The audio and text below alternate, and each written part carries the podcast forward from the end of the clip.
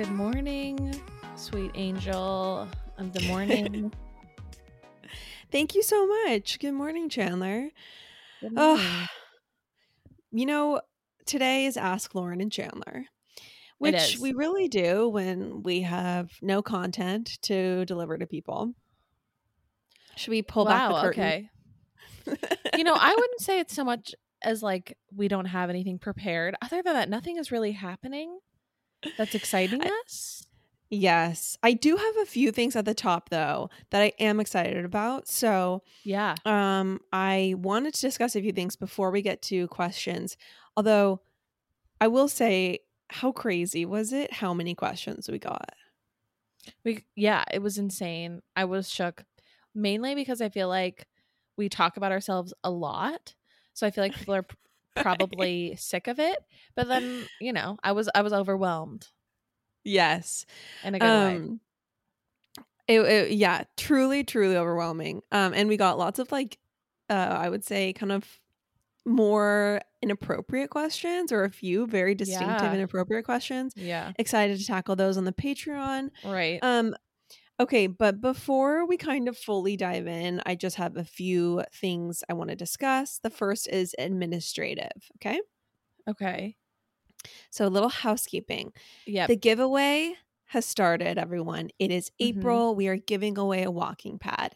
This is how you enter. To win a walking pad, you simply post on your stories recommending Pop Apologist to your friends. Yep. Include a link to an episode. That way, this is very important. Your followers need to be able to simply tap a link on your stories and go to one of our episodes. You need to do some micro-influencing of your own in order to enter this giveaway. Yes, exactly. Now, I also have another request. Okay, you ready for this, Chan?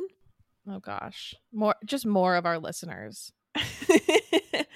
Here's also what I'm going to ask. Pick a favorite episode.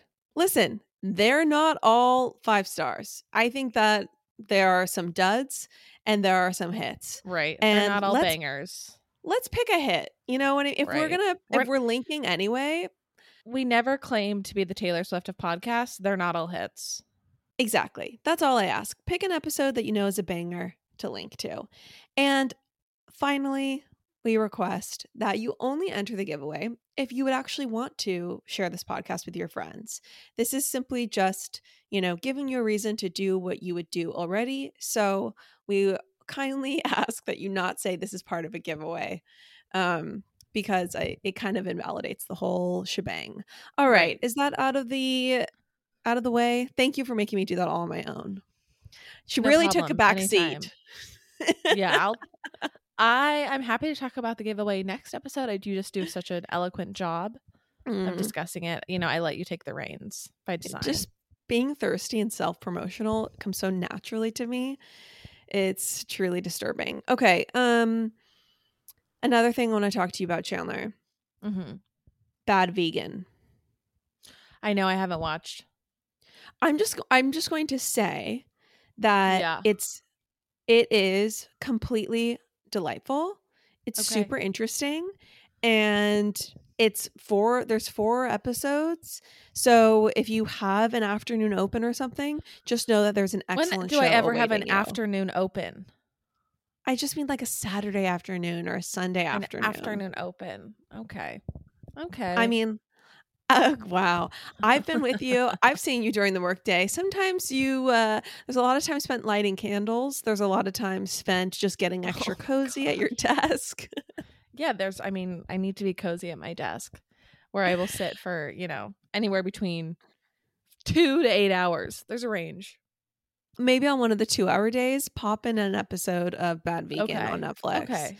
Cool. Anyway, it's very, very good. I would love your thoughts. I would love for you to watch it at some point, because the guy she's dating is such an intense liar. Mm. And anyway, I just would love to actually discuss it with you. Is it another scammer show? Yeah. Oh yeah. He's fully a scammer. Okay. And is fully, it about fully, him? Fully. I don't know anything about it. So she's basically, and I remember her. So I think she was a little before your time. Okay. But I remember being like a 20-year-old or 18-year-old, and this girl Sarma was, remember when I was super into raw food? Yeah. Yeah. I actually like forced you to do a raw food diet with me.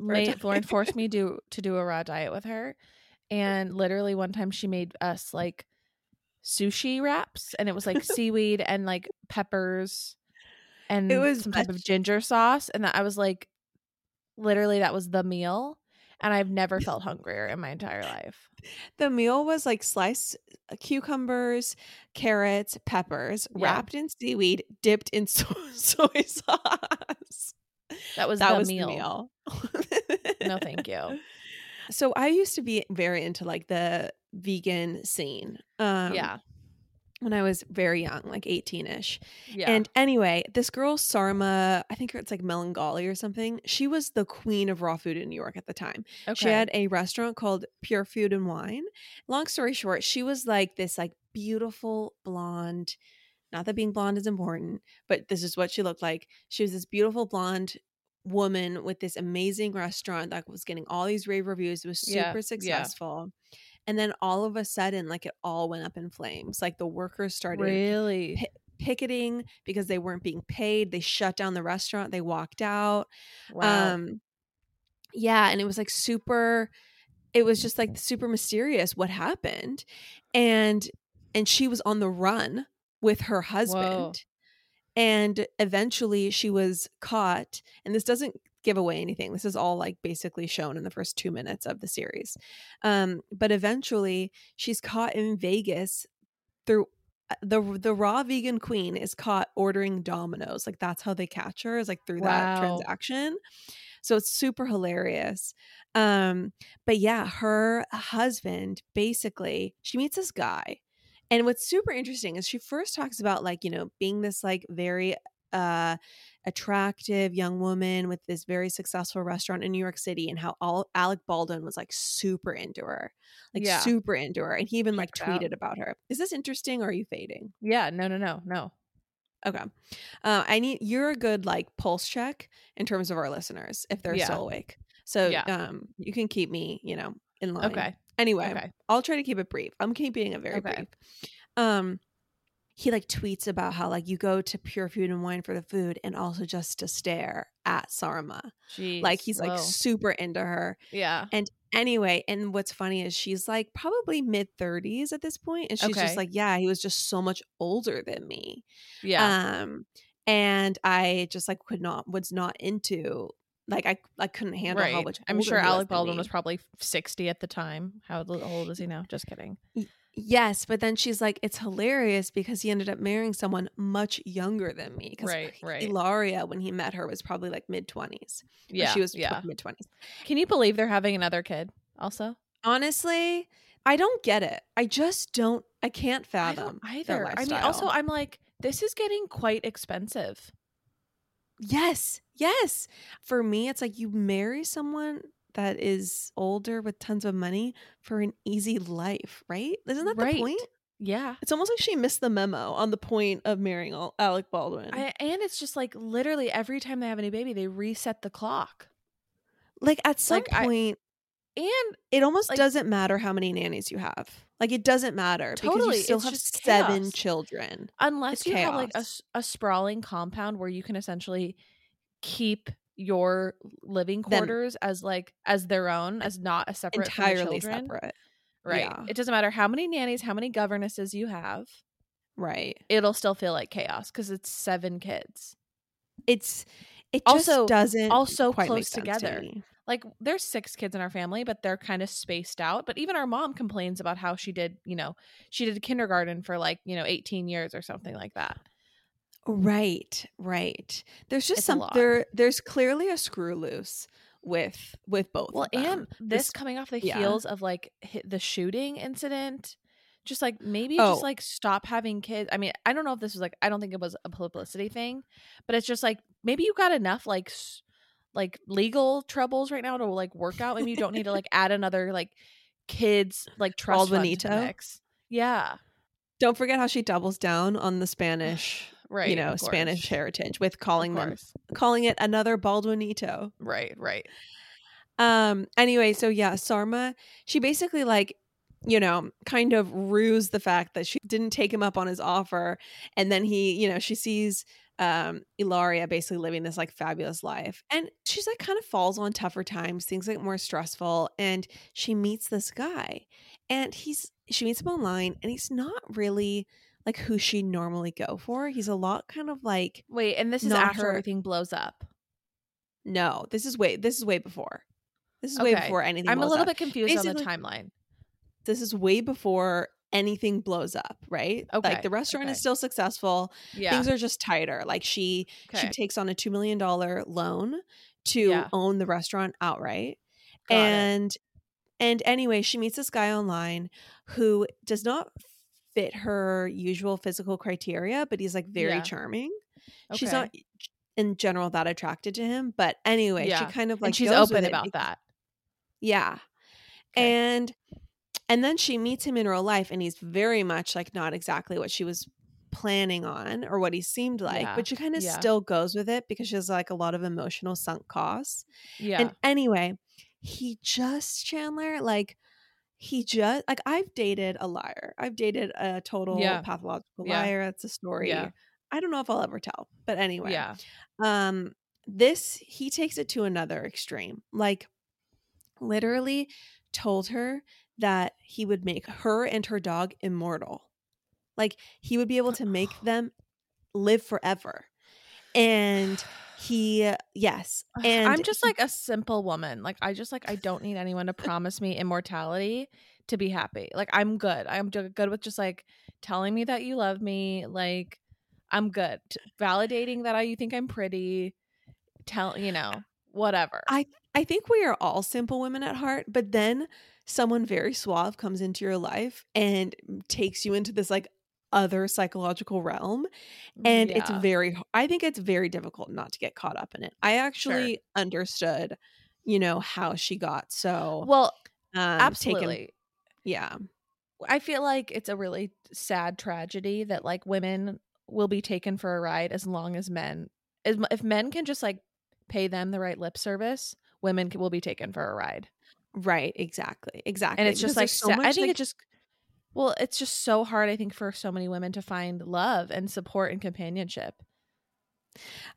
That's true. Although the reverse does happen for sure, where there are women who absolutely take advantage of men and take them for a ride. Oh yeah, for sure. I do think that like more often it happens to women. I think women are more likely scammed than men are scammed by women. Definitely, yes, definitely by meeting psychological needs maybe rather than physical ones, but anyway it's just a very, very like it's just beyond what he did to her is beyond.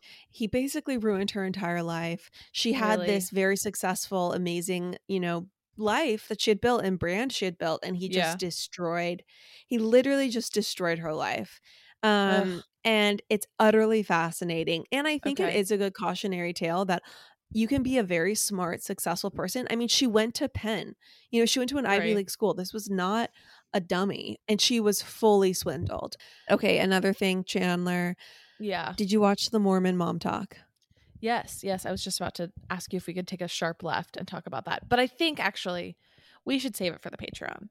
Don't hate me, everybody. Save Mormon Mom Talk for the Patreon? I think so, yeah. Why? Are your thoughts, like, kind of spicy on it? I think my thoughts are kind of spicy. And I'm not interested in getting a lot of hate. Let's save it for the Patreon. Sorry, everyone. Patreon will be out this Friday.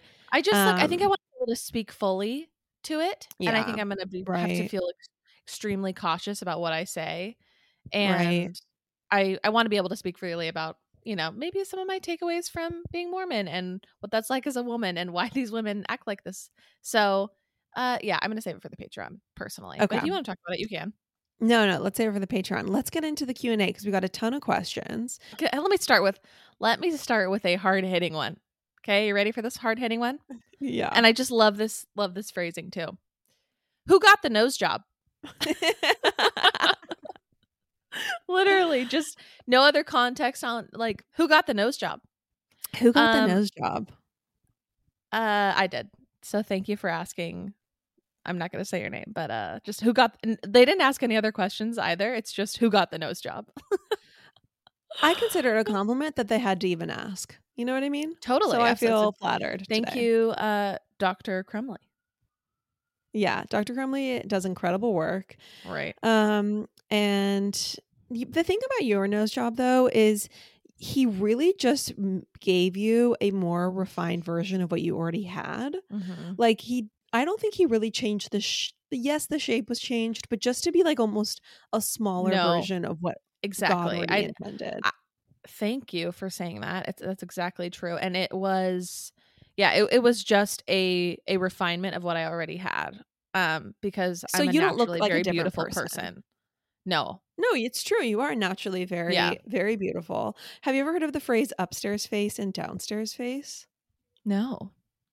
Okay. What does it mean? Upstairs face means like a regal patrician face. My friend Sophie was teaching me about this yesterday. Yeah. Upstairs face is like a regal patrician face. It's a face that looks like a queen. It's a face like a Rachel Weisz. You know what I mean? Very distinguished features. Could look at you with a stare and they could sear you like, to your core. You don't have this, but just for contrast, I'm explaining to you what it is. No, I think you do have an upstairs face. I think you have a face that is more like Kate Blanchett upstairs face. These are faces that are that create an impression. Downstairs faces are more everyday faces. Mm-hmm. They can this is not a hotness thing. This is just an aesthetic commentary. Funny? Like, go ahead. That's very nice of you to say. So thank you. And what's funny is that I feel like because of maybe my features being a little bit more, I use the word regal. I'm just going to use the word gorgeous. I'm just kidding.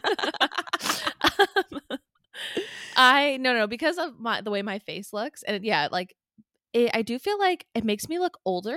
Like, I've never felt like I have a super young looking face, if that makes sense. Right, right. And so I feel like I've always actually been, people are never like, wow, you're only 26. Right, right. People are actually like, yeah, that makes sense. Or, can you imagine if you said, oh, I'm 31 and someone said, wow, you're only 31? Right. You messed that up. Gosh, that'd be so rude. No, what you mean is they don't say like, "Oh, you're 31," or 26. Yeah, exactly. I thought you were. Yeah. Yes, thank you. Yes. So, but sometimes it's like, anyway. Sometimes I've been like insecure about that. I'm like, why don't people think I'm younger all the time? Which is a stupid, probably like conditioned. Like if people are not constantly accosting you with how young you look, like you're a failure as a woman in our society. So, anyways, yeah it's so dumb. Thank you. Anyways, yes, you have a very distinctive face. You definitely have an upstairs face. I think, yeah. Anyway, Ashley, our older sister, has an extreme upstairs face. It's a term in British acting where they literally hire people based on if they look like they have downstairs faces or upstairs faces. Really? Like faces for like servant faces or aristocrat faces. Yes, but so, like it doesn't. It's not a comment on hotness. Right. What you're saying is that I could double as the Dowager Countess of Grantham. Yes. Have you ever heard of Judi Dench? Yes.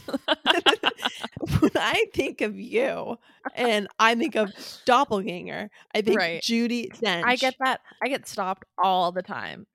Wait, can I share my favorite? McGonagall and Hogwarts. That's your vibe. Mm-hmm. Go ahead. Absolutely. Thank you. My very favorite clickhole posting is about Judi Dench. And a clickhole will do this thing where they will make up random quotes and then attribute them to celebrities. Yes.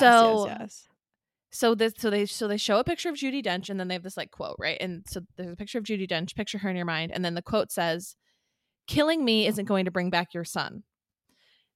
And then it just says Judi Dench unprompted. Wait, what?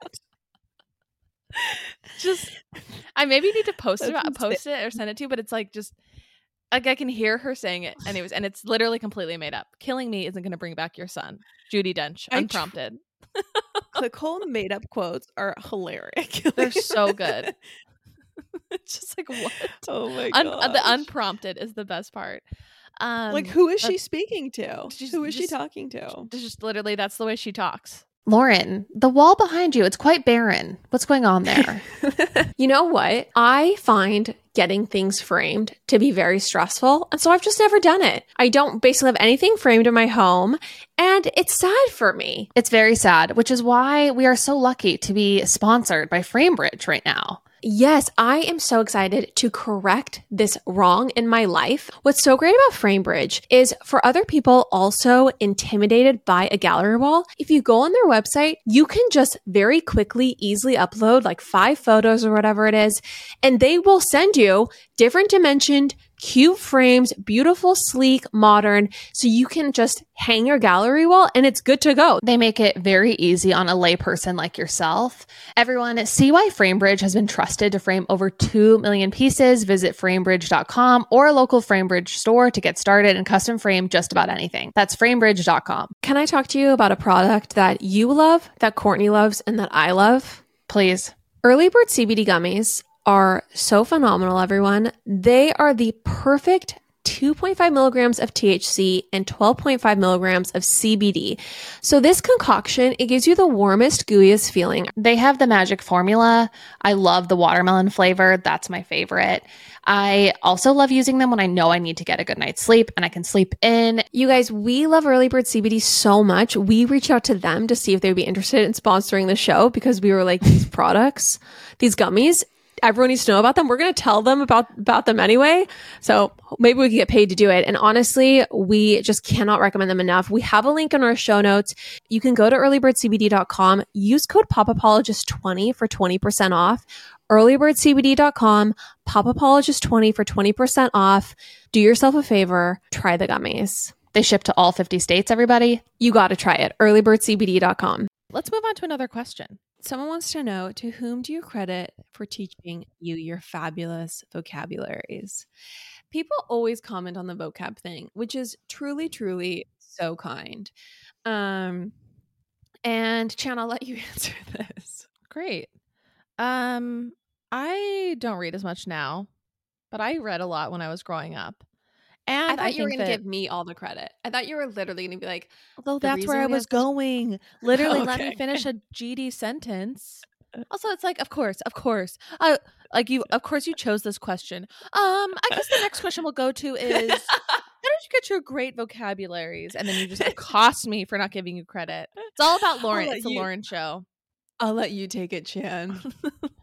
But yeah, Lauren has honestly been a big factor in me having a better vocabulary because she uses big words all the time. And then I incorporate them. Like, I feel like there's a funny timeline where like Lauren will use a big word for a really, like, she'll probably incorporate a new word into her vocabulary for like 3 to 4 weeks.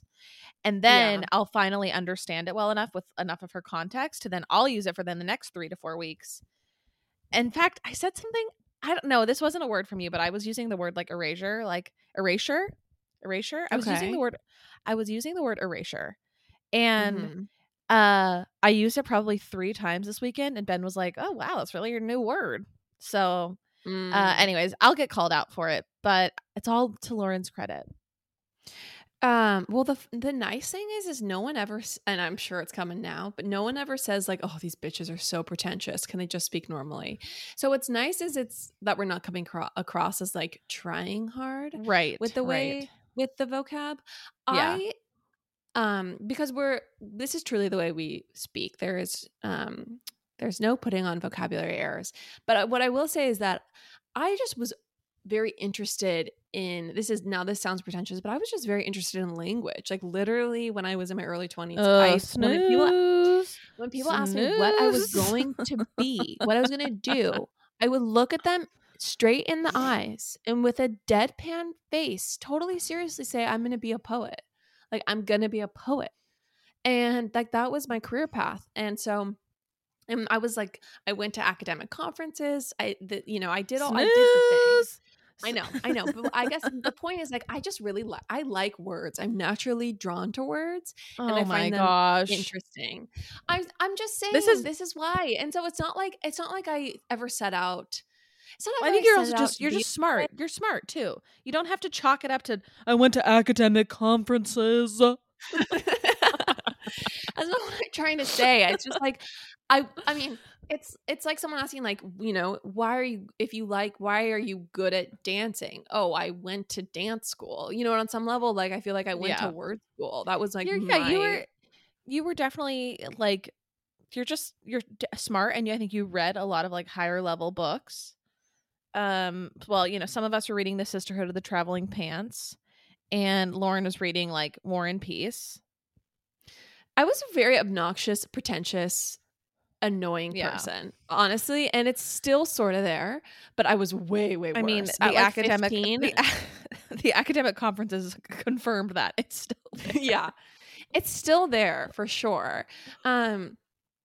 Because the problem is, anyway, I won't get into it, but the problem is you have to distinguish. You have to say, like, I wasn't just like trying to be like a coffee shop poet. Like, I was like actually trying to, like, you know, do your thing. Major. Yeah, totally. Contribute to like the canon of American literature. Right. You know? Yeah. Anyway. But yeah, so I just have been very drawn to words, and I think it's just something that I still enjoy, but I just am not in any way close to the way I used to perform intellectually and work intellectually. I basically do no intellectual work now, and have completely given up that side of my personality. Yeah. But I would like to regain it someday. Let's make sure we can keep this train on the tracks before you start to pursue other intellectual ventures. Okay. I know. That's the problem. Because for me, I'm just so incredibly one-track minded that the second I decide that it's time to become an artist, I will do it with all frivolous things will be done away with. I know. And Pop Apologist will be the first to go. So everyone just like prepare yourself. Okay, let's move on. I literally quit Pop Apologist when we first started it for this very reason. Right. Anyway. Right. Okay, here's another one. What is Kagan and Lauren's love? No, I'm just kidding. Yeah, I wasn't. Well, they said, what is K and AL's love / dating story? And I'm like, who's K and Al? K and Al. I think this was a typo because this person also submitted this question before. Okay. I think I was just. You should direct them to your episode with Kagan. Yeah. Some of these are very specific. People want to know a lot about me. It's crazy. Oh, so you are insufferable this morning. You're insufferable. Yeah. I'm never kidding. Get over academic conferences. The bad reviews that are going to come in are. Let's just move on. Okay. Anyway, I'll do a solo episode probably on the Patreon and tell some of these more specific stories. Yeah. I just feel like you don't want to sit through our love story. That's for sure. Well, I don't think you want to sit through mine and Ben's love story again in the same way that, I don't really want to sit through yours and Kagan's, but I think it's a lovely story. And I do think you should direct people to your Kagan episode. Okay. Next question. Why does Lauren live in Puerto Rico? I can't. You're literally so insufferable this morning. Let's give a 30-second answer. Clock starts now. Go. No. I'm. Well, this is a valid question. Couldn't someone just want to live in Puerto Rico? We moved here because it's there's a tax incentive where you can pay 0% capital gains here, but still retain your U.S. citizenship. For the record, because we got a negative review, someone was mad about this. You moving to Puerto Rico? I pay normal taxes on my income. Yeah. So I'm just going to come out of the closet here. I don't have any capital gains personally.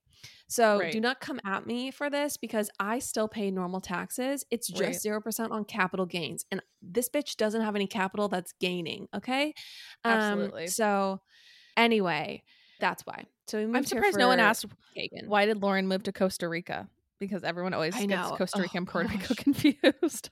Mom still to this day is like, we still want to come out to Costa Rica. Like, okay. It'd be tough to find me there. It'd be a long drive from the airport to my house. Okay. I think this next one is interesting. We had two questions that were about like struggling in your 20s and also just struggling in like having confidence at work or like that type of thing. And like some of them are about the corporate world, which I feel like both Lauren and I can speak to. Well, what's interesting, because I was going to say that most of my struggles stem from the fact that I wasn't exactly a STEM major, that I spent my early 20s wanting to be a poet. And then I found myself graduated in my mid 20s with literally zero marketable skills. But so I didn't like have any sort of clear career path, and that created a lot of stress. Yeah. Anticipated stress. Literally everyone told me about when I would tell them that I was going to be a poet, and I just ignored. Anyway, right. But you were the opposite, right? Where you did something where it was very much like a established career path, and it was very organized, and you've developed this very marketable, very lucrative skill. But still, both of us, when we graduated, had extremely stressful few years. Oh yeah. Like I just think that, yeah. I mean, my first job was incredibly terrible. In fact, I was literally reminiscing about it last night, how I one time was asked to like work on something that like you call in advertising a pitch, which is essentially like, it could be anywhere from 2 weeks to 2 months of hellish working time where you're literally around the clock sprinting to basically like win a new client. Anyways, I was reminiscing with Faith about how one time I said, someone would like, you know, I'm doing air quotes, ask if you want to work on this. So I was asked, and finally I got up to the nerve to be like, I actually don't want to work on this. Like, I've been doing this for 2 years. It's my birthday next week. I don't want to. And my boss responded with, it's also my birthday next week. Which was just like the biggest mic drop moment. Like, you can't say anything back to that. Anyways, I had a terrible first couple of years in corporate America, which made me really jaded about working way sooner than I needed to be. I've talked about this before. So I guess all I'm going to say is that I feel like I've gotten very lucky the past 2 years with my career, like extremely lucky, where I work at a place that truly values me and I don't feel like I am taken advantage of at all. Yeah. But it's still really hard. Like, I have a really great job and I still feel incredible amounts of imposter syndrome at times. I still feel like I literally cried 3 times yesterday about taxes and just like feeling like on paper, my life can sometimes feel like it is very together, but a lot of times it doesn't feel like that. And I think realizing that if you're trying to compare yourself to other people who have it together, they probably don't. Everyone is faking it. And also I think that realizing that at the end of the day, a job is just a job. Even if it's your dream job, it's just a job. I don't subscribe to the mentality that your job is your passion or your life's work. I believe that it is something that like pays your bills, and you can be paid very well to do a job that you're good at, but it doesn't have to be everything you're like you care about in the world. And so I think letting go of some of that helped me a lot, because I think I felt like if I didn't care a ton about advertising, like I was in the wrong career path. And I was doing something wrong because I didn't feel super connected to my day-to-day work, I guess. Well, but I was still good at it. Like, anyways, I don't know if that's helpful. The thing that's tricky with advertising is there's this whole other, like, there's this artiste dimension of it that's like similarly nauseating to my, you know, poet path, where there's like this whole, I think there is a vibe in the industry of like, we're creatives, like we do things that are like cooler and like more important than other people, and it's not like we're just engineers who are really good at what we do, and when we work we do good work and then we leave. It's like, no, this is like, not only do I work at work, but then I have this whole other personal brand and identity and like body of personal work, and it's just there's kind of an exhausting standard to live up to. Totally. And I think like, I mean, I don't want to be disparaging about like there are a lot of people who I work with who are true artists, and like they are, and I can tell like they shine for that. But honestly, like I do not feel that same intrinsic, like I am an artist desire. And a lot of times that made me feel worse about myself, because I wasn't as like, I don't know. I didn't feel that as connected, but I knew I could do the job and I was good at it, but I wasn't as like intrinsically connected. I didn't have like a burning in my bones. So, and I think, yeah, that is like a tougher part of the work, but like a lot of times the work that we do is super commercial. Like, it's just like, you have to kind of like let go of some of that, because like you have to realize that at the end of the day, you're just like literally creating value for shareholders. Right. Exactly. It's like, it's a lot of mental gymnastics to manipulate like I'm sure a lot of the briefs, like I'm sure in the people's mind who are these true artists you're speaking of, there's a lot of cognitive dissonance when they take that impulse and mode of being and point it toward like Taco Bell and like, you know, that's just, it's, you know, or things I mean, are like, even not even as exciting as Taco Bell. I mean, so. I literally wrote like, I had to dig deep and find inspiration for like California avocados. At this job or a different job? No, at my old job. Like exactly. I'm honestly mainly speaking to my old job because I do feel like at my current job, and maybe that's also working remotely. I don't know. Like I'm just not as expected. I'm not expected as much to, I don't know. They just really like do value work-life balance and like being a person outside of your job. So, which is lucky. That's so amazing. I feel like I mean, like, this person probably asked for tips and I feel like I'm not really giving tips. No. I'm just explaining my mentality. I think hearing experiences is really valuable. And I think that sharing like how, you know, even though you had this career path that was very much established and you got the job, you got the coveted job, it still felt like misery. And, it's very easy to compare ourselves to friends who like get these kind of more cool, glamorous jobs right out of college and think, wow, they're very stylish. They look so cool on Instagram. They have this cool job. And what you don't realize is these people are literally crying at night, like a lot of them. Yeah. I mean, also like all of my friends, a majority of my friends are in like advertising or like design or other like things, and everybody is grinding, like everyone is working on their weekends. Like I actually like I have two friends who work at an advertising agency, and I would say 70% of the time they have to work on the weekend, and they have these glamorous jobs that are very cool, and it's like, you know, so anyways, a lot of times the more glamorous a job is, and I was talking with my friend about this yesterday, because she was talking about like working in publishing. The more glamorous a job is, the more poorly paid, and also like the more they will take advantage of you, because they know it's your dream to have that job. So they know they can pay you less and overwork you, because it's that job. There's so many people that are bright-eyed and bushy-tailed lining up behind you to take it, and so they can basically just abuse you. Absolutely. And absolutely they can abuse you, and because there's this mentality that other people would kill for this job. Right. Yeah. So I think it's like really tricky. This person is saying like, is everyone disappointed? Another part of this question is like this other person asking, is everyone disappointed by their 20s or mid-20s? Can I share my experience? Yeah, please. Yes. So like I had a totally different experience as to Chandler. Like I didn't go to BYU till I was 21, and then I didn't graduate till I was 25. I really took my time. So I didn't graduate till I was 25, and again, I was trying to be a poet. So this didn't leave me with much of a career path. I ultimately decided not to pursue that life, because again, like literally I would meet people at conferences who were like my icons, right? They had published books. They were professors at good schools, and they seemed stressed. Like they literally seemed so stressed. And I would become friends with them on Facebook, and like their lives seemed so depressing to me. And I was just like, well, if these people who have like gone to this level that would take so much time, a PhD, a lot of luck, a lot of grit, I'm not even sure I have the talent for it, but I would, if I could even get to where they're at, and they don't even seem happy. Exactly. Like I really had to take a hard look at it. And so anyway, I didn't pursue it beyond undergrad. And then I was 25, living in Provo, working at communal restaurant as a server, and like kind of pursuing this photography thing that was also like not very promising.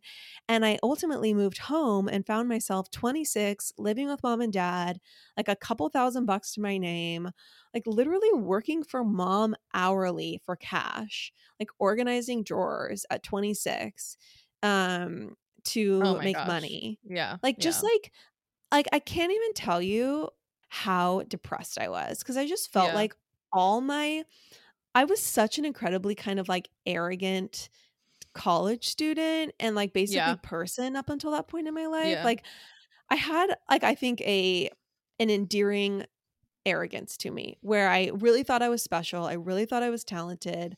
I really thought that Anyway, I was just going to amount to greatness inevitably. Yep, inevitably. Yep. Checks out. All checks out.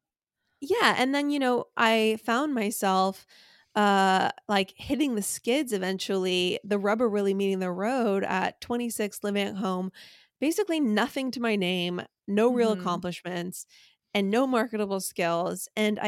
And then it's like, you know, I did the very generic thing of like, well, I guess I'll go to law school. So I like did a bunch of LSAT prep and I just was very depressed. And I just felt like, I was at the bottom of Mount Everest. And I also will say that I looked at all of my friends, a lot of like BYU friends who were married, had a kid, like had a house, had a whole life set up because they had gotten married. I looked at some of your friends who were younger than me with lives set up. And I just, I felt so ashamed. Yeah. And yeah, it was a really, really depressing, dark time. But dissimilar to you, I did end up getting, I decided not to do law school and I got not that I ever was accepted anywhere or even really applied, but I kind of went down that path a little bit. And ultimately, one of our family friends gave me a job as an executive assistant. And we had the opposite experience where I loved the job. The job was like so fun. It was so incredible.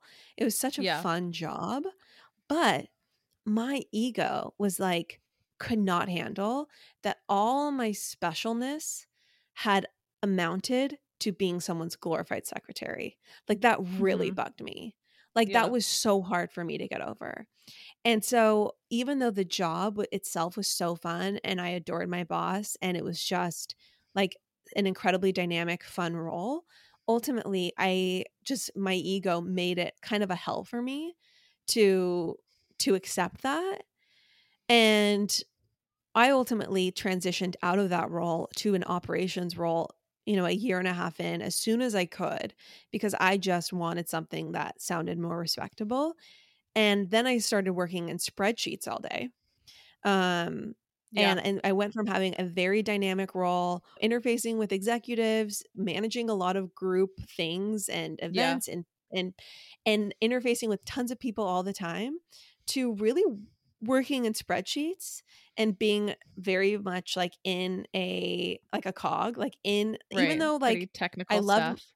I love my new boss. She became like one of my best friends, but I can say now very openly, I do not have the same brain as her. I do not have the same like analytical numbers-based brain. I'm more verbal, more creative. I just simply, it was not a fit for me, but my ego had told me, no, you have to do something more respectable. You cannot stay as an executive assistant. So anyway, long story short, like I kind of created a situation where I ended up in a job that was not fitting for me and not suited to my strengths and 100 times less enjoyable than the job I had previously. Yeah. So it's just interesting. We all, I think, go through a really difficult time, like putting together the pieces of the foundation of our lives, right? Like, and I just think it takes a pretty long time to find your footing in the corporate world. Like, yes, I feel like I'm 4 or 5 years into my career. I graduated in 2018, 4 years. And I feel like I am just barely getting confidence. Yeah. Right. Like, it has taken me so long to like get over maybe 30% of my imposter syndrome. And, and it actually kind of leads me to one of the other questions. It's about that question about your mid-20s. And I'm actually looking forward to the next 10 years of my life and the confidence that comes with it.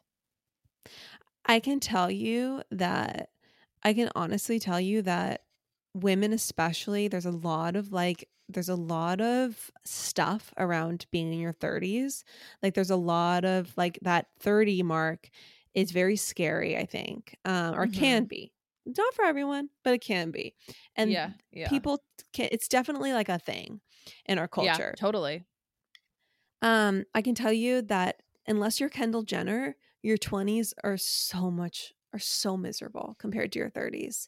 Like for me at least, and for a lot of women I know who like did their 20s correctly, which is they did the work to put together the pieces of their lives. They worked on putting together a career. They worked on finding a partner. They really like went through that fire. They didn't neglect any of that.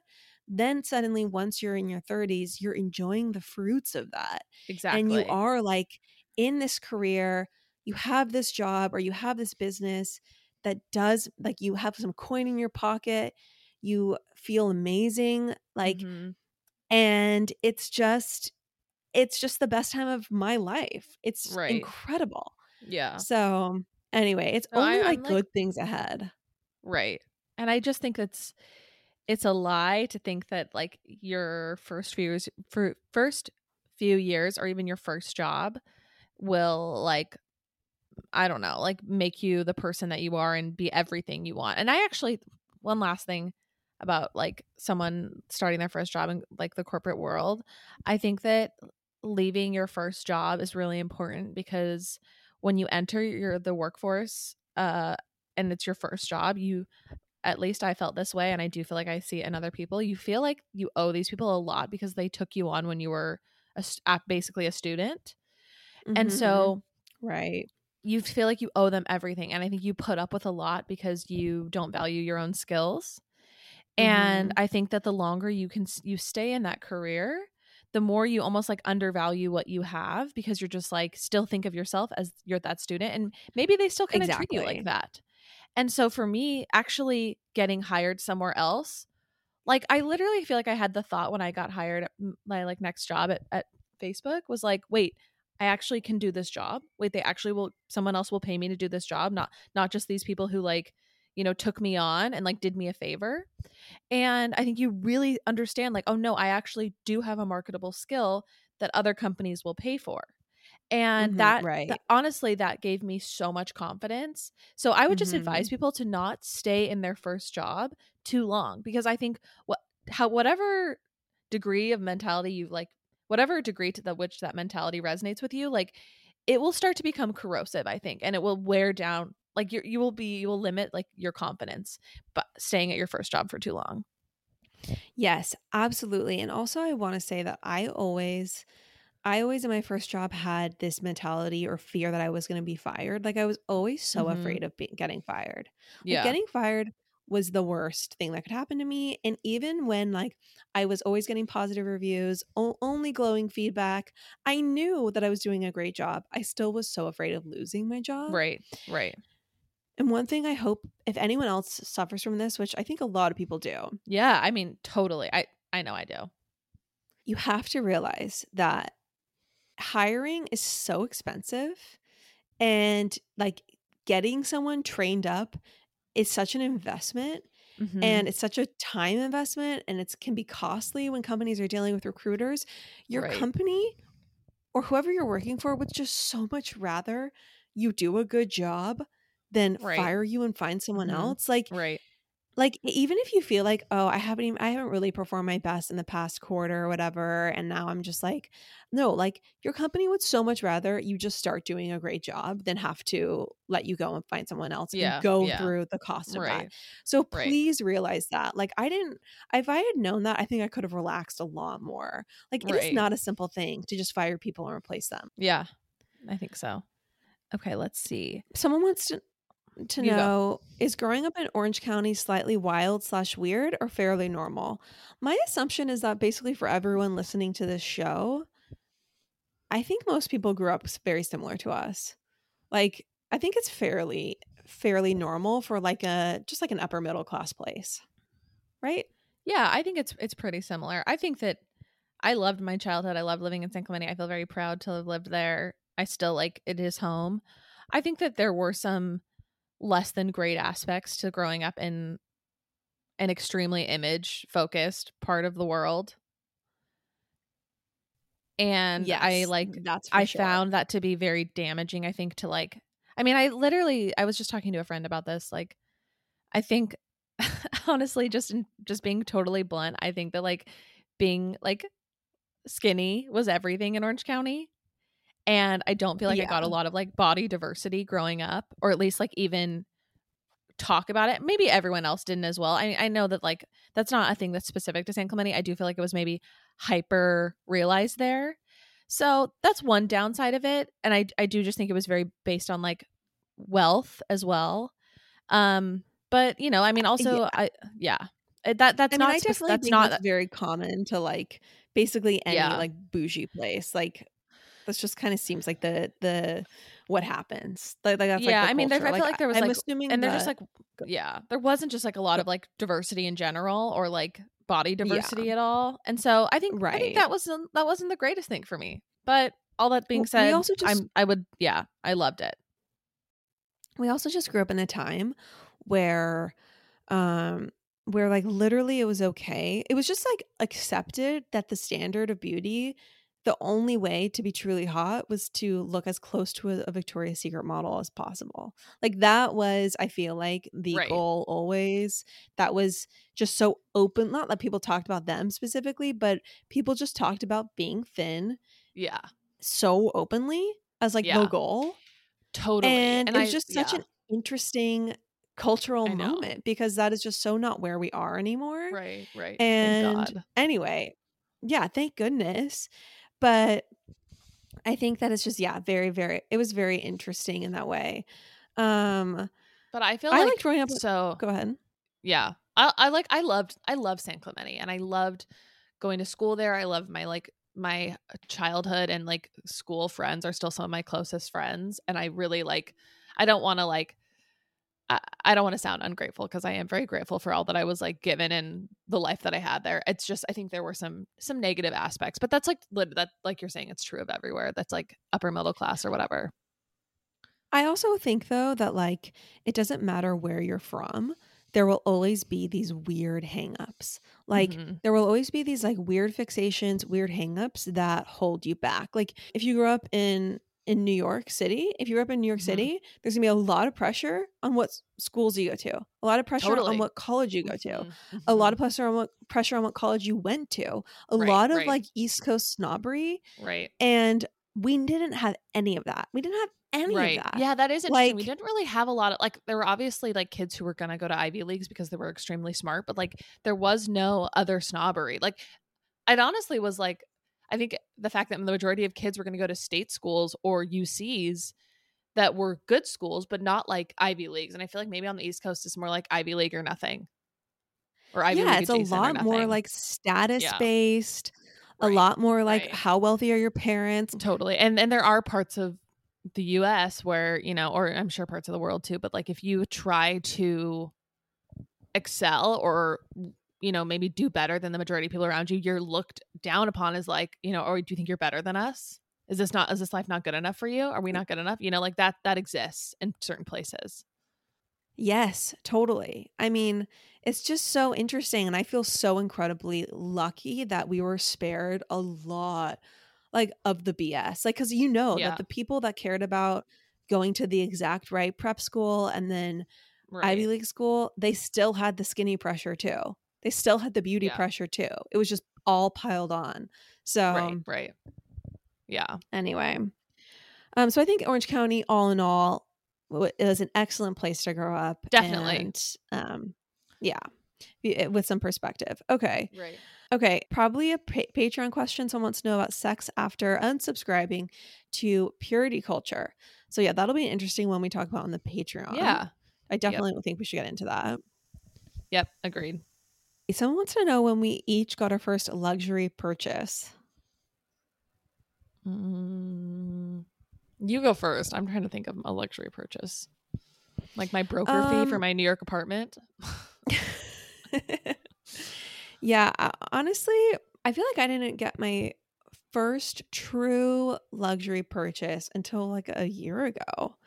Until I bought myself that tennis bracelet and then the tennis necklace. And before then, kind of everything I had was like Zara adjacent. That's not true. I got a leather jacket from Mahé. It was like $600 on sale from 1,000 or something. And I was 27. I got it because I was like, you know, finally had a steady source of income. But I had a lot of disposable income because I was living with my parents. It was when I got that executive assistant job. You had so much cash.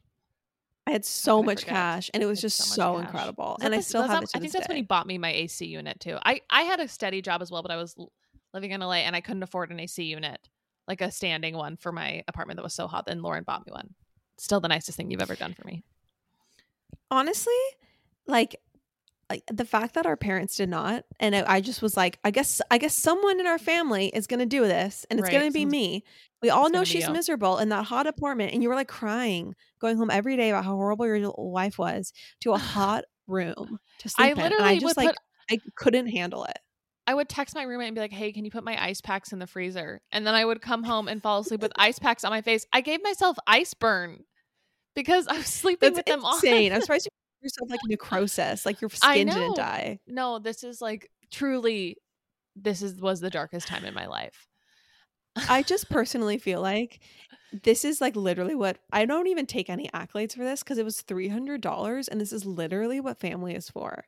Like family is for like buying you an a window AC unit so you can sleep at night when you're like really struggling. Literally like a Jeopardy or whatever, like they pull down the curtain and there's a brand new car with like a red bow on it, and that and then I was screaming, jumping up and down. Like we went out to dinner for I think my birthday or something you came up randomly and you're like, also we have a little gift for you in the back of my car, and then it was an AC unit, and I was just like literally it was bus driver move that bus level tears.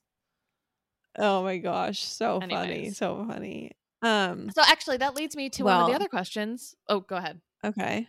No, which is had. What is one of your favorite things about the other person? And I have a lot of favorite things about Lauren, besides the fact that, you know, she is my person. Oh gosh. So you got to ruin it. I went to academic conferences. Did you know that I love language? Ugh, I hope you keep that whole bit in because people need to go through what I went through. I love that Lauren is extremely generous with her family. She's an excellent gift giver, like during the holidays or whatever, but she also is just extremely thoughtful and will give you things out of the blue that are very nice and generous. And she spends a lot of money on her friends and family. And I think that is something that I lack. And it's something that I really look up to in you. And I'm very grateful for, because you're incredibly generous, like as a sister. Thanks, sis. I mean, truly, I'm not actually that good during the holidays, because I feel like the holidays it's like perfunctory gift giving time. Like we have to and there's so many people now to give gifts for, and it's so like the holidays now have become so expensive for me. Like Christmas for me now is like a big bill. And anyway, so I don't feel like I'm that good during the holidays, but I am kind of like an impulsive, and my generosity is very impulsive. Like I'll just be like, no, I have to get this person this $400 thing, this $500 thing, whatever it is. Like I'm just doing it. I have to do it. Like I want to do it, and I know it'll be special. And it's just like this, like I don't know. And it's as much of a, so clearly it's fun for me as it is for you. And you just you've given me very nice gifts. Yeah. So I guess I will answer the designer or whatever your big purchase. I don't think I've really made a big girl purchase. And that's something that I'm looking to do. You're consistently purchasing a big girl life, and that's the problem. Yeah, exactly. And so, but I am interested in buying myself something special that is nice. And you actually, after I got my latest promotion, you encouraged me to buy something for myself. And I was like, no. And now I wish I had to like mark it. Oh, really? So I think I need to. Yeah, maybe I will retroactively do something, but I think like a piece of jewelry, or I'm kind of over designer purses. Yeah. I have like one that I love that I bought off Courtney that's perfect for me. And I don't really I don't want a collection of those. I'd rather have jewelry, to be honest. It's so interesting. Designer bags for me, they just don't feel like the move. Like I think feel they just like kind of had their moment and now it's gone. Yeah. And like, I just don't feel like it's that. And Courtney, I know for sure agrees with this, but I'm not sure it's that. Like, it's just not interesting at all to be have like, it's just not. Some are cool. Yeah. Like I would still love like a vintage Chanel. Like, trust me, would not turn that down if that came my way. That YSL bag you love, that black leather YSL bag that's like very understated, doesn't have the big YSL thing on it, but it's just really pretty. Yeah. Like something like that, or like now I'm like, or a Celine would be amazing. Maybe designer bags are incredible. Totally, a Birkin. I just feel like they're like, when you're in the place we are, where like you can't get everything you want, a designer bag is low on the list for me. Like, I'd rather I'd just rather buy jewelry. I'd rather buy jewelry or I'd rather have designer sunglasses, like something that's just like a little bit, I don't know. I think a bag is just, it can be too much. I feel like it always like can tip an outfit over the edge for me. And I'd rather get like a Jacques Muse bag, like just like a kind of like cool small little bag that's not that crazy expensive. I'd rather get one of those Parisian bags that are the same quality as a designer bag and just a little more interesting, a little more distinctive taste on some level. But I do have an upcoming purchase that I'm very excited about. Yeah. People are also asking about our upcoming like spring wish list or whatever. So this is good. Do you want to keep going, or do you think we should save more for the Patreon? Are there any other super spicy ones? Other like good ones? Someone asked me about my morning skincare routine. Right now it is just SPF 70. I just put on a ton of Sunbum SPF 70. Mm-hmm. And that's my morning skincare routine. What's yours? My morning skincare routine is I don't wash my face in the morning. I wash it at night. I also, I have been using my LED mask like quite frequently. And I've also been putting some like scar cream on some like spots on my face, which is super sexy. But I really have been loving the Charlotte Tilbury Flawless Face Filter. Highlighter thing as just a base. So I like literally put lotion on my face, put that on, then I put sunscreen on, and I do my eyebrows, and that's like, that has been my makeup, and I kind of love it. That's it. Ooh, and I look so dewy. And I love that product a lot. I just went and bought like the full thing from Sephora. I have two broken blood vessels on my face. And I am going to get them V-beamed sometime soon. I really need to get like a laser. Have you ever heard of V-beam? No. It's basically like a laser where they just point it at like one little spot. And anyway, it treats the one area. If anyone who listens to this has had this done, I'm very curious about it. I really want to get it done. So please hit me up. I want to get V-beam done. Or if you've had a broken blood vessel on your face specifically treated, please let me know. Yeah. So, all right. I think that's probably good. I mean, it's kind of a snoozy way to end it. Do you have any sort of like song and dance you can do? Do you want to answer this one about what would you do if you're married to your husband? He said he wasn't happy. He wanted to F other women. Should you go out with a banger? Let's go out with a banger. Okay. I read this morning and I already thought about it. Okay. If my husband came to me and said, I'm not happy and I want to literally F-U-C-K other women. Mom's like so happy we're not cussing anymore. It's just so much better to spell it out. It's so much classier. Right. I would kick that guy to the curb. Like, goodbye. Like if he just came to me and said, I'm not happy and I want to screw other women, like, this would be over. However, literally, if he came to me and was like, hey, like, I feel like we need to put more effort into that part of our life and like create novelty together and like have new experiences. And I feel like we've kind of like let that part of our life, like been a little lazy there a little bit. Like I remember one time my friend told me, monogamy is work. Like monogamy is work. Mm-hmm. You have to put in the work to keep things fun and spicy. And if you don't, like, you know, you will get screwed essentially. Yeah. Like eventually things will deteriorate. And I don't think I think it's very true. But I do think it's work. My point is it just depends on how he approaches that conversation. Well, for me, what I'm interpreting is, and I think what is interesting about this situation is that he says he's not happy and then he wants to, you know, screw other women, whatever.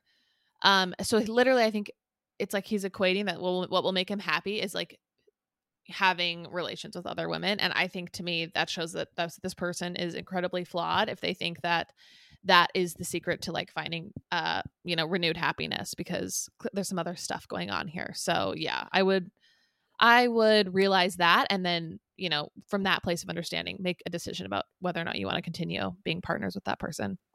Yeah, like it's a very different thing to say that versus saying like, I think that I really crave some new like experiences. Or, like, I'm not happy traveling. Yeah, period. Like, yeah, creating newness together, mm-hmm, however you want to do that, you know? Yeah. However you want to do that privately is very much achievable. And like, right, I think that it just depends on really what the intention and energy is there. But you know what it reminds me of, Chan? What? It reminds me of what that article we talked about on the Patreon about that woman who left her husband, like, and like broke up her family because she like said she wanted to feel the rain on her skin. Like she just wanted to feel again. Right. I think sometimes people just, they get incredibly bored with their lives. Mm-hmm. And instead of turning inward and realizing that they just need to do a lot of inner work, they basically look for external forces to validate them and excite them. And that, I think, is just such a trap and just leads to so much misery for you and for the people around you. So, yeah, agreed. Okay, well, we are going to save the X-rated, R-rated, and just maybe more personal things for the Patreon. That will be out this Friday. And then everyone, please, Chandler, do you want to say what I'm about to say? Do your part. Please, if you like this podcast, leave us a 5-star review. And if you want to enter the giveaway, if you feel like you want to spread the good word of the Pop Apologists, post about us on your story, include a link to your favorite episode, and you might win a walking pad. That's right. And if you already bought a walking pad, we'll just reimburse you. So you can enter even if you've already bought one. All right. Yep. Love y'all. All right. Love y'all. Bye. Bye. That's all for now, folks.